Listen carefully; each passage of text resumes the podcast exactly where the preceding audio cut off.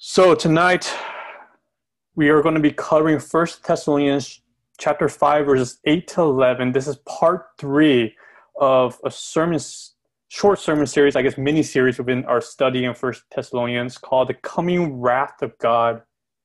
And we've been talking about the day of the Lord. Uh, and, and that's been the huge kind of overarching theme of this passage. And just to give a short recap of what I covered last time.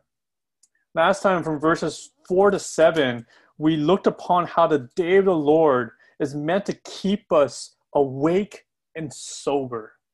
In other words, it's to keep us alert and, and, and for us to exercise self control, uh, for us to be disciplined, focused upon the end.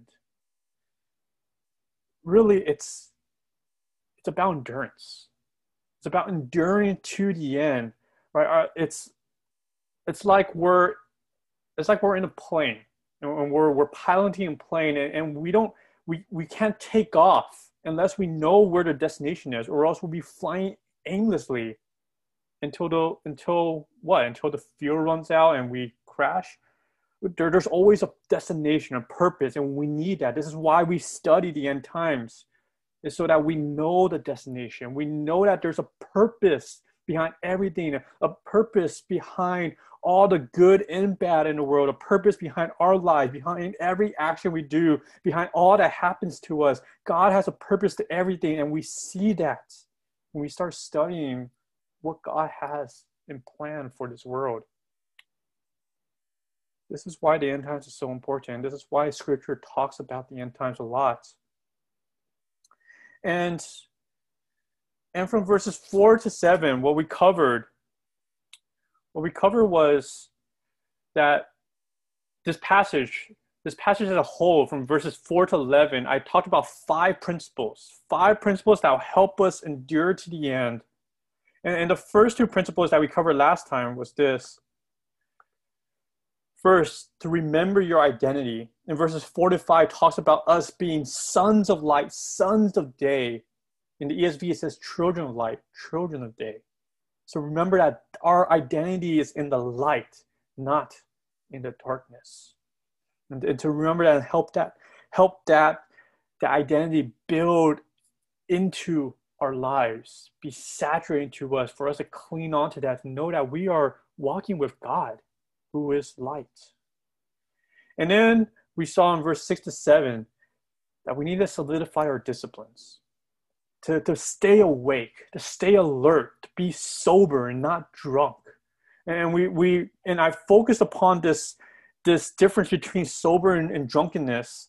And, and to be to be drunk is to be someone who allows their, their thoughts, their emotions control their behavior right? When you when you're drunk, you lose control over all these things. But when you're sober minded, you're thinking clearly. You have a focus in mind. You know the differences between right and wrong, and you're disciplined. You're disciplined to walk in the way of the light. And so verses six and seven talks about that. And now we're going to get into the last three principles of this passage. The last three principles of this passage will help us understand what it means to be sober. How do we stay sober? Why must we be sober? What is this concept of being sober minded? Let me go and read a passage for us first. Um, in order to get, again, to get a grasp of the entire passage, I'm just going to read the entire passage starting from verse 1 of chapter 5. So take your Bibles, turn with me to 1 Thessalonians chapter 5, I'm going to read starting from verse 1. I'm reading from the ESV. This is the Word of God.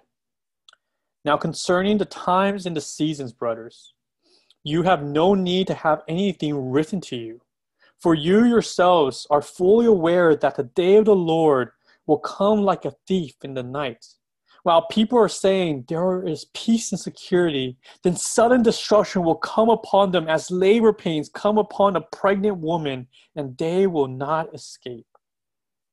But you are not in darkness, brothers, for that day to surprise you like a thief. For you are all children of light, children of the day. We are not of the night or of the darkness. So then, let us not sleep as others do, but let us keep awake and be sober. For those who sleep, sleep at night, and those who get drunk are drunk at night. But since we belong to the day, let us be sober, having put on the breastplate of faith and love, for a helmet, the hope of salvation. For God has not destined us for wrath, but to obtain salvation through our Lord Jesus Christ, who died for us so that whether we are awake or asleep, we might live with him. Therefore, encourage one another and build one another up, just as you are doing. The third principle of this passage it builds on the first and second principle. And it's going to be understanding how we are to keep our minds clear, to keep our minds sober, to think through all this. And this, the third principle is to prepare your defenses. To prepare your defenses. Let me make a few notes here in verse 8. In verse 8, there's some grammar that we should be aware of here. It says here, but since we belong to the day, let us be sober. And that word, be sober, it, it's, it's in the present tense in the Greek, meaning we are to be habitually sober. We are to be disciplined in our ways, to be day by day constantly reminding ourselves to be sober, to live in this way. This is about exercising self control all the time. And then Paul here says, gives us the reason why we must be sober. He says, having put on the breastplate of faith and love, and for a helmet, the hope of salvation. And that, that phrase, having put on, having put on, it's, it's a part, participle verb. And and what that means here, the participle verb is in the Greek tense, it's called aorist tense here. So it's different from the present tense that we see in be sober. And what that means is that we have to view this action as a whole, right? When, when we're taking this action, we're seeing it as a whole from beginning to end. And we and and the implication of all this the implication of this is that we have already put on the breastplate and the helmet, and we are not to ever take it off. Paul here is saying that having put on the breastplate, breastplate and helmet here, Paul is saying we're not to like take it off at night and put it back on in the morning. This is on us all the time. And as this is on us all the time, this is why we must be sober. We must be alert. Paul here is, is giving us this illustration, right? Is to remind us that, you know, because we have this armor, we must be ready. We must understand what's going on in this world. You must be ready to fight, ready for war. We're talking about spiritual war here, right? I mean, when, when we put on armor, we, we don't put on armor to go to sleep, right? Try imagine putting on this breastplate and a helmet and just laying down in bed. You're just you're probably gonna I don't know roll around and knock down something and and you can't do that. You you put on the armor and the helmet in order to be prepared, to be ready for anything, to be ready for action, to be ready to defend yourself. So so so Paul here, Paul here is talking about this breastplate and this helmet. Let's take a look at this, what this what this breastplate of faith and love is and what this helmet is as well. Many of us, when we think about the armor of God, we think about Ephesians chapter 6, right? It's the most detailed description of the armor of God. But actually, Paul here actually takes the reference from the Old Testament, right? From both Ephesians and First Thessalonians, both written by the Apostle Paul. He took the he took this reference from Isaiah chapter 59, verse 17, where in Isaiah chapter 59, verse 17, it is God who puts on this armor. Specifically, is the servant of God, Jesus Christ, the suffering servant. And, and in Isaiah 59, verse 17, it says this about God, what he does, he says he puts on the right, he puts on righteousness as a breastplate and the helmet of salvation on his head. He puts on garments of vengeance for clothing, and he clothes himself in zeal as a cloak. God puts on all this to, to battle spiritually the sins of this world, the evils of this world. And now this armor becomes ours because we are the body of Christ. And we must put on this armor to protect ourselves as we are in Christ. Paul here mentions two pieces, right? In, Ephesians, he mentions a bunch of pieces, but here in First Thessalonians, he only mentions two. And here he speaks about the breastplate of faith and love. This faith and love here, they're, they're, they're united together as two sides of the same coin. One commentator puts it this way he says, Faith acts as the inward attitude of the believer, while love is the proper outward expression of the Christian life. So faith is inward attitude, love is the outward expression. And then we look at the helmet here. The helmet here is called the hope of salvation. And the hope here is being equated to the helmet. The, the hope points towards a future salvation, a, a future perfection, a future fulfillment of salvation that we will finally receive. What the picture that we get here in verse 8 is that faith, love, and hope, the three Christian virtues that Paul begins this letter with. Right? If, if you turn back to chapter 1 with me, and you look at starting verse 3, chapter 1, verse 3, Paul here talks about the Thessalonians and he says, He remembers before our God and Father your work of faith, your labor of love, and your steadfastness of hope in our Lord Jesus Christ. And he goes on to talk about how these three virtues are a demonstration and evidence that God has chosen them. It says in verse 4 for we know, brothers, loved by God, that He has chosen you because our gospel came to you not only in word, but also in power in the Holy Spirit and with full conviction. And so the, the, the picture that we get here is that Paul sees these Thessalonians' faith, love, and hope growing. And that's evidence that God has saved them. And in, in the rest of this letter, arguably, Paul here is telling them keep growing, keep growing these virtues. Never let these virtues diminish from your life. Now, why must we put on this armor? Why must we put on this helmet? What is what is out there that, that we need to be so ready to defend ourselves from? to understand this, to understand the day of the Lord and all the dangers that are coming, the warnings that we get, let us turn to Matthew chapter 24. Let's look how Jesus talks about the end times. Matthew chapter 24, and we're going to look at verse 3 to 14. Matthew chapter 24, verses 3 to 14. And here, Jesus, with his disciples, he says this as he sat on the Mount of Olives, the disciples came to him privately, saying, Tell us, when will these things be? And what will be the sign of your coming of the and of the end of the age? So, in other words, the disciples here are going to Jesus, their teacher, and they're, they're asking him, What is the sign? When is the day of the Lord coming? When is the end to be here?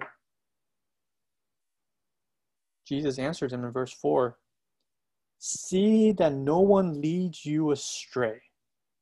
Now that's a strange response. He didn't really answer the question. He instead Jesus here warns the disciples, make sure you don't go astray. Why? Verse 5. For many will come in my name, saying, I am the Christ, and they will lead many astray.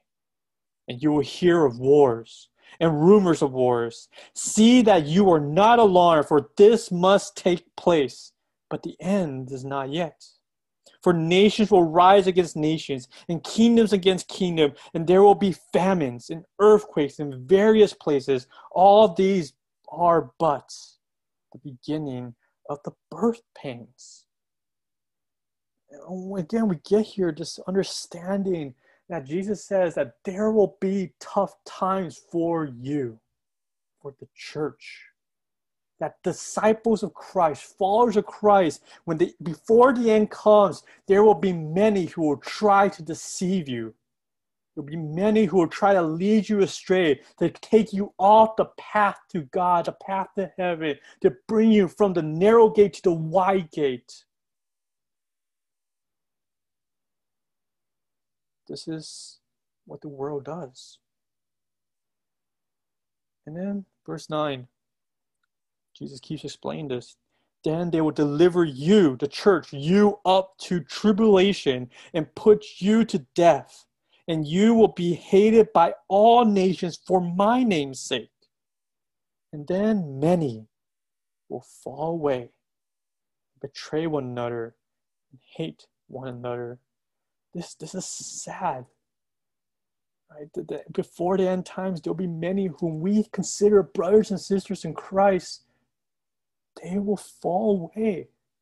They will betray Christ, and by doing so, they will betray you. May this not be you.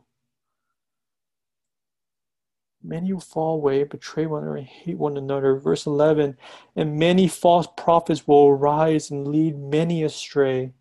And because lawlessness will be increased, the love of many will grow cold. This, this is devastating. Just, just consider for a moment the world around us. And I'm not saying that the tribulation period started, but but what I do know is that when we think about just the kind of environment we're in, how easy it is for us to be distracted, how easy for us to be led astray, for us to not consider this path that we're on with Christ to be sure, to be true. It's so easy to be deceived. For instance, think about the abundance of digital information out there for the consumers. Think about all the people online and, and think about what society has bought into in terms of this consumer mentality. And, and what happens with that, and I'm not saying that the internet is bad or online shopping is bad, but if we consider what's going on here, the gospel of Jesus Christ has become almost like another shopping option and another item in the shelf is uh, that like for instance, you're shopping for religion, Christianity will fall underneath the aisle of like monotheism, and then you have the Eastern religions in another aisle, and you can shop for whatever religion you want. You can choose what you want. You can pick out. Maybe one day I want to be a Buddhist. Maybe the other day I'm going to study a little bit of Islam. Even the cults that are out there, we talk about Mormonism and Jehovah Witnesses. They're just picking and choosing off the shelf and, and, and it's so easy then when you think about the different options, the mentality that we have these days. Right? If, if I was if I was Satan, in order for me to deceive other people from the way from the truth, I would dilute the truth by presenting all these other options. I will present all these other options and say like, God God is just a personal choice. You can choose amongst all these choices who you want to be your God. That's that's what I would do if I want to hide the truth. Right? You put out more and more lies out there, put out more and more options. It's so easy for us to be deceived. And when we look upon what Jesus says here, right, in Matthew 24, how many will fall away, we have to kind of think and wonder how many of us are at the church now because we decided, we thought we chose to be here amongst all the other religions and we say this one looks the best for one for us.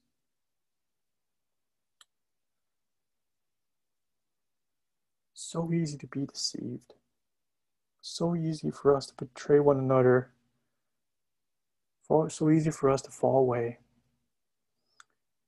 And encouragement from, from Matthew chapter 24 comes in verse 13. And we read here, Jesus says, But the one who endures to the end will be saved. The one who endures to the end will be saved. Verse 14, and this gospel of the kingdom will be proclaimed throughout the whole world as a testimony to all nations. And then the end will come. not going to get into what that verse 14 means, but the truth is that we, the church, will stand strong the church will continue to endure because Jesus Christ said that I will keep my church. It is not the fact that you chose God, but that God chose you. And that's why you can exercise your faith, love, and hope and endure to the end. It's about this endurance, it's about this faithfulness all the way to the end. And so we turn coming back to First Thessalonians, we're talking now about being sober, exercising soberness to be sober minded. It's us then disciplining our minds, our souls, our hearts, disciplining all of that upon the Word of God so that we will be alert and prepared to put on this breastplate of faith and love, to put on the hope of salvation, to, to allow these Christian virtues be dominant in our life so that it affirms our salvation and it protects us, protects us from temptation of falling away.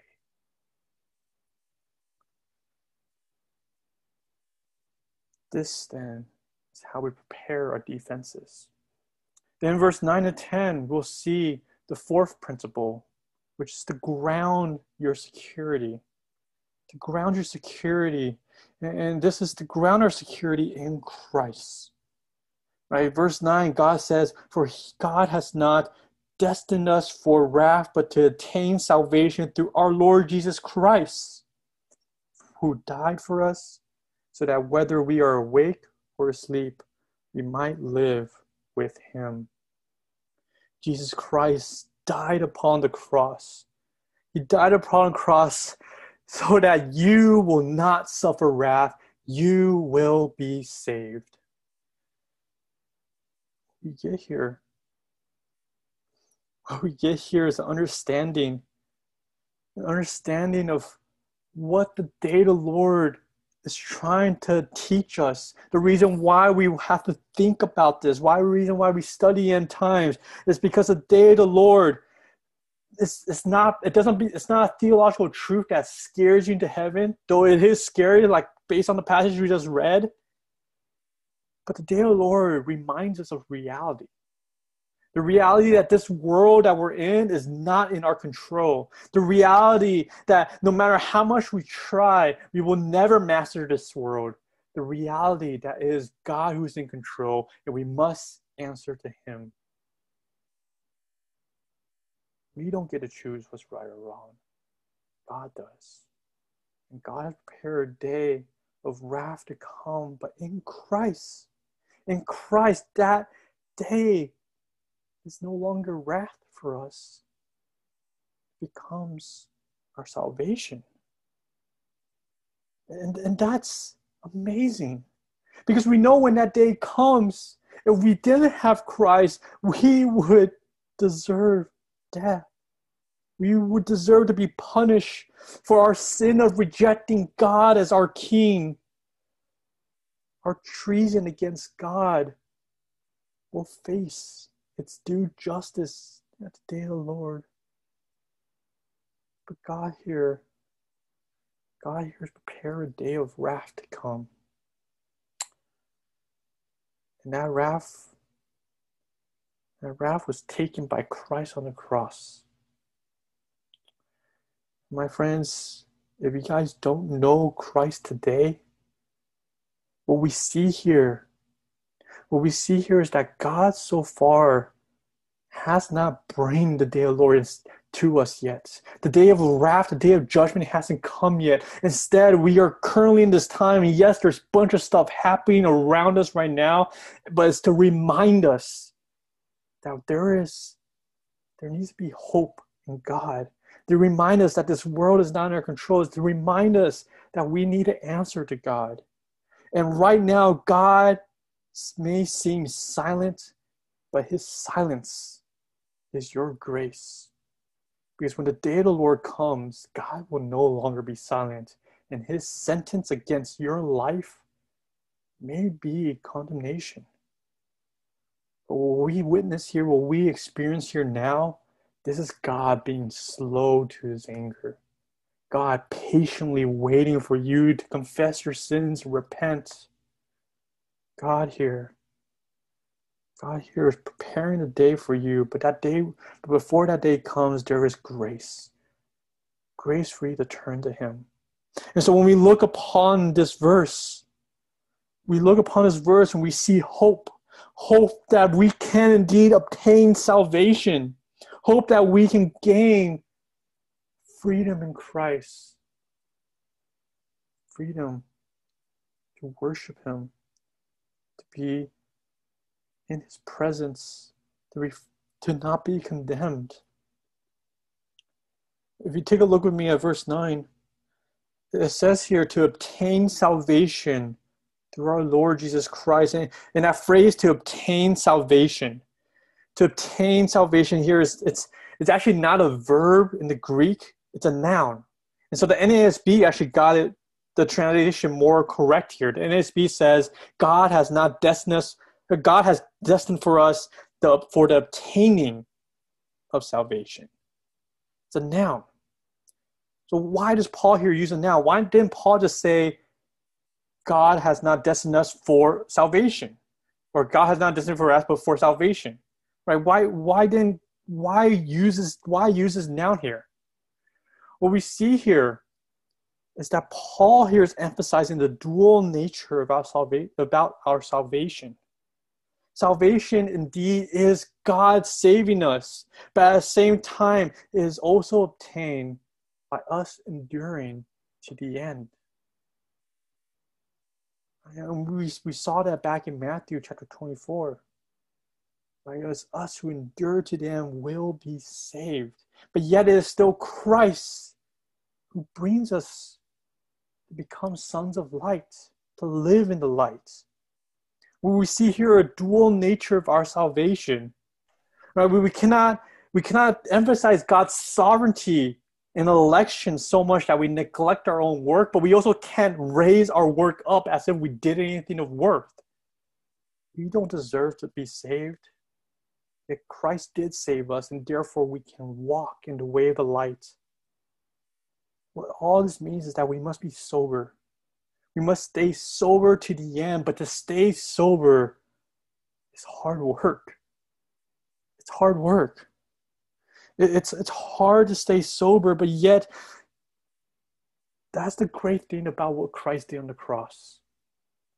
Because when we struggle, when we fail, Christ, what Christ did on the cross, when he died for us, it secured our salvation. Right in verse 10, Jesus died for us so that whether we are awake or asleep, we might live with him. Doesn't matter what state we're in. Christ's death has secured our salvation for eternity. That is good news. That nothing can separate us from obtaining this salvation. Nothing deny us this gift of grace.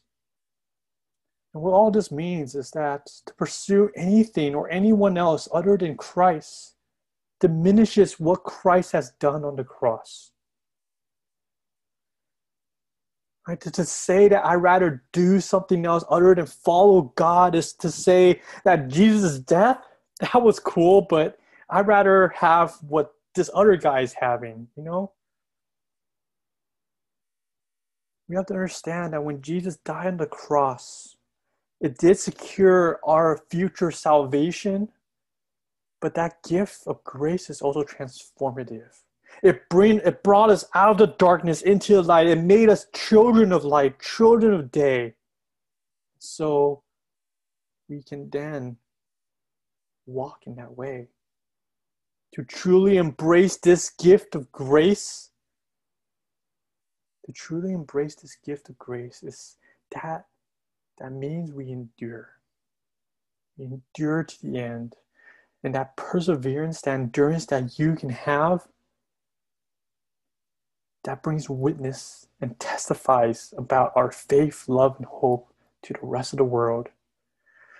And the, the best description that we have of this is actually found in scripture when in Ephesians chapter 5, Paul describes our relationship with Christ as a marriage. Right? The thing about marriage, a marriage, marriage is hard work, right? You work to keep your marriage intact, keep it faithful, right? And but but you're when you're married, you're not working to be married. You're working because you are married and you're trying to be faithful to the end. That's why this imagery of God being our, our husband, church being his bride, is such a beautiful picture because we're already in a covenant relationship with God. To live that out is to be faithful to the end, to, to not walk away from this marriage, but to stay faithful to God all the way to the end.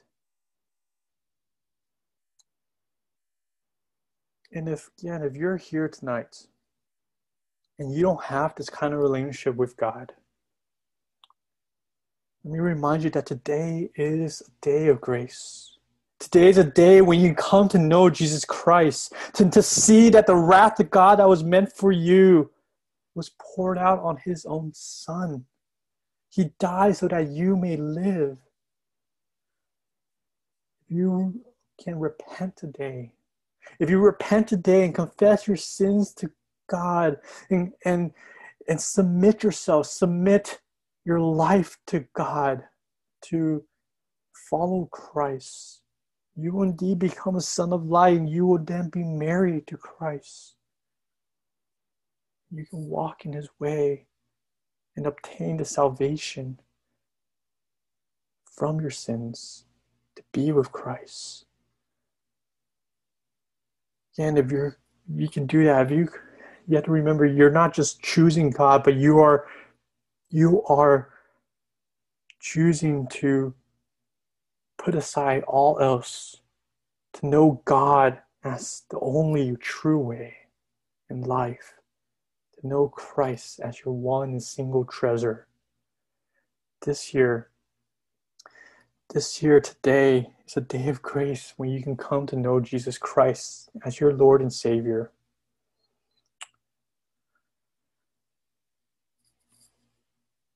Which leads us then to our fifth principle. Our fifth principle found in verse 11. Paul here concludes his teaching on the end times. He says, Therefore, encourage one another and build one another up, just as you are doing. You see here that we must build our accountability, the fifth, the fifth principle. You must uh, build your accountability to build one another up, to encourage one another, to, to bring one another to run this race hand to hand together towards the end.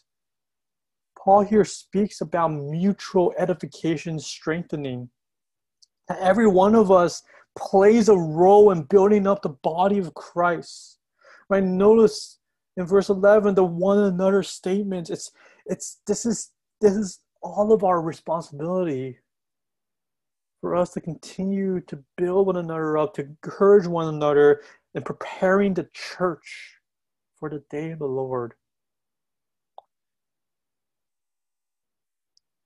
And sometimes sometimes we can look upon this passage here and we can think to ourselves, you know, this is this is a lot. I mean, how am I supposed to stay alert and sober to the end? And, and, and the, the temptations of the world just seems like a lot.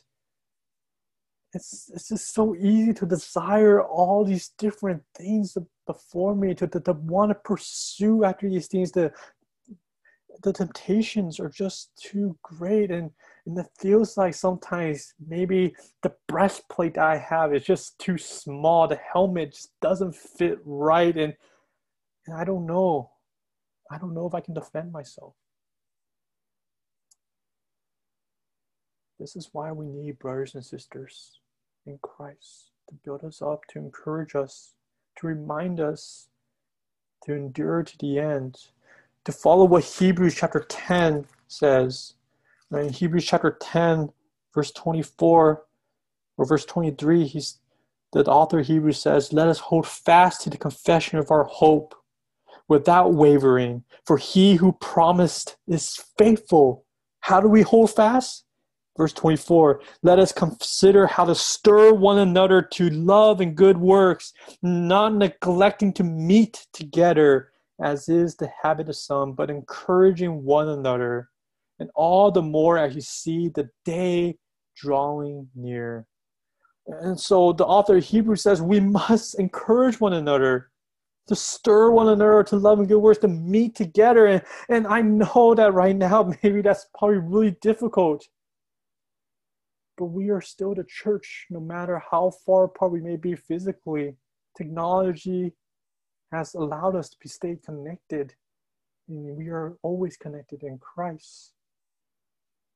Again, we, we think about this world and we think about how COVID 19 has pulled the church apart. And not just because the virus makes us have to act six feet apart, but even consider just the arguments around this virus right? The arguments around face masks, politics, singing indoors, and reopening churches, and and all these other things. Like there's just so much debate going on, and and it can divide the church. We have to keep this in mind that that we're not we're not putting on a breastplate and a helmet because we're fighting a physical battle. We are fighting a deeply spiritual battle Satan wants each one of you to feel alone, to feel separated. He wants you to feel overwhelmed by your weaknesses. And this is why we must depend upon the Word of God to tell us, let us encourage one another and build one another up so that you will not be overcome by this world. And the great, the great foundation of the church, the cornerstone is found in Christ. We will stand united because of Christ. Christ died for his church, and he will not forsake it. And so, do not let this world pull you away. Do not let this world pull you away from the body of Christ. Instead, clear your minds, be sober, clear your minds from all this crazy information that's out there that's being spread through the media that's online platforms. Let's let's clear our minds and let's be sober minded and awake. Let's think about biblical truths and let us have scripture discern discern what's going on around us let us remember that we are all fighting the same battle. We're fighting a spiritual one. The church the church is, is we're not just a social group. We are the body of christ. We stand united together. And so let us not be alone. Even though we may be separate we are not divided if you guys want to get a better sense of this follow our social media where pastor hanley has been putting out weekly devotions about how the church is not just about Sundays, it is every day. We build one another up. Let us encourage one another to think biblically, to act faithfully, so that we can exercise our love for one another. Let us help one another up in our needs, in our struggles, in our weaknesses.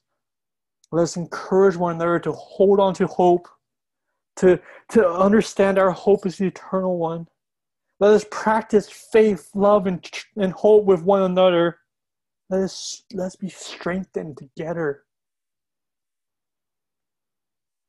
Let us remember that it's the Savior who unites us. The Savior us. It is Jesus Christ who keeps us to the end. Let us not neglect so great a salvation. The day of the Lord is coming, and for us who believe it will be a glorious day, a joyous day, a day of salvation. And we, we take a look at this again in verse 11. 1 Thessalonians chapter 5, verse 11 tells us to encourage one another and build one another up just as you are doing. And, that phrase, just as you are doing, is it's, it's a repetition throughout First Thessalonians. Paul here understands that the Thessalonians know Scripture. They know the gospel. They remember his teachings, and they have been exercising faith, love, and hope to one another already. He's telling them to keep doing it, to, to keep on building and grounding their faith, to prepare their defenses, to solidify their disciplines, to remember their identity. In other words, there's a reason why we constantly tell you to repeat the gospel message to yourself, to repeat it to your small group, to tell your struggling brother and sister who may have a family member in the hospital, to remind them the gospel, to tell the person who may have lost their job during this tough times, remember the gospel. Tell those who may be feeling guilty and overwhelmed for their sins, who may be coming from a broken family, who may be hurt from past oppression or abuse, to show them the gospel, to remember that. We repeat the gospel over and over because that is the truth and we must continue to build upon. And when we are such weak and sinful beings, I mean, we, we, we constantly forget. I forget. I, I'm terrible with memory. I forget, you know, what things are said to me probably like five minutes before. And, and we, we just need to hear the gospel over and over again. We need to hear it. And the, and the point again is, is like marriage right? Couples who go through tough times, they constantly have to come back to their vows and remember their vows. We must remember what Christ did for us, how he died for us, cleansed us with his blood. And, and, and when we truly keep that in mind, right? Hearing the gospel again and again is like watching our favorite movie again or watching our favorite sitcom show again. It, it's not tiring. In fact it deepens our love. It deepens our love for christ. It deepens our love for our savior because it reminds us day by day what it means to live as a son of light and so let us continue then to be sober minded in this way, to cleanse our minds from, from the lies and deceit of this world, and to be reminded of the truth. Have that be the light by which we live by. so the big idea then for for this message, for this for talking about all this, to right now we've just finished part three of this passage, but actually the last four messages has has been about the day of the Lord, going back to chapter four, verse thirteen. We've been talking about the end times, and it kind of summarized all the end times. This big idea is just telling us here, is teaching us to endure to the end. The end times teach us to endure to the end by staying focused upon Christ, disciplining our minds with the truth of God's word, and encouraging one another to cling to the glorious work of the cross. The end times reminds us of our destination. Our destination is to be with Christ. But to get there, sometimes we have to remember our beginning. And the beginning also begins with Christ. It is Christ throughout. He is the one who brought us to light. He's the one who will keep us to the end. And so let's let us endure. Let us endure faithfully, encouraging one another to be there at the end. And so that when that day comes, when that day comes, we can look to one another side by side and we be like, we made it. We are with our Savior. And it will be a wonderful day of joy. And not just for one day, for eternity. This, this is what the Christian life is all about. There is so much to look forward to. So, with that, let me go ahead and end us in a word of prayer. Let's pray. Father, I thank you for this message that you have for us. That, Lord, we can truly cling to the cross. Oh, what a wonderful, wonderful news it is to know that Christ died on the cross for our sins. And what wonderful news to know that you raised Christ up on the third day to show that you conquered death. And in Christ we have eternal life. Lord, what what glorious news that is. And so, Father, as you have saved us, keep us then to the end. Help us be your church. Help us encourage one another to endure to the end.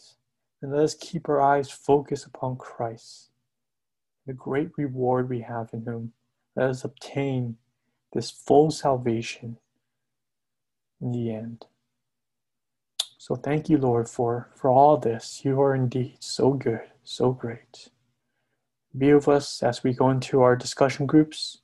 Let us, in these groups, encourage one another and point one another towards Christ, our Savior so I pray this on in your holy and precious name. Amen. Dang. Thank you, Brother Gabe. Really appreciated that. And wow,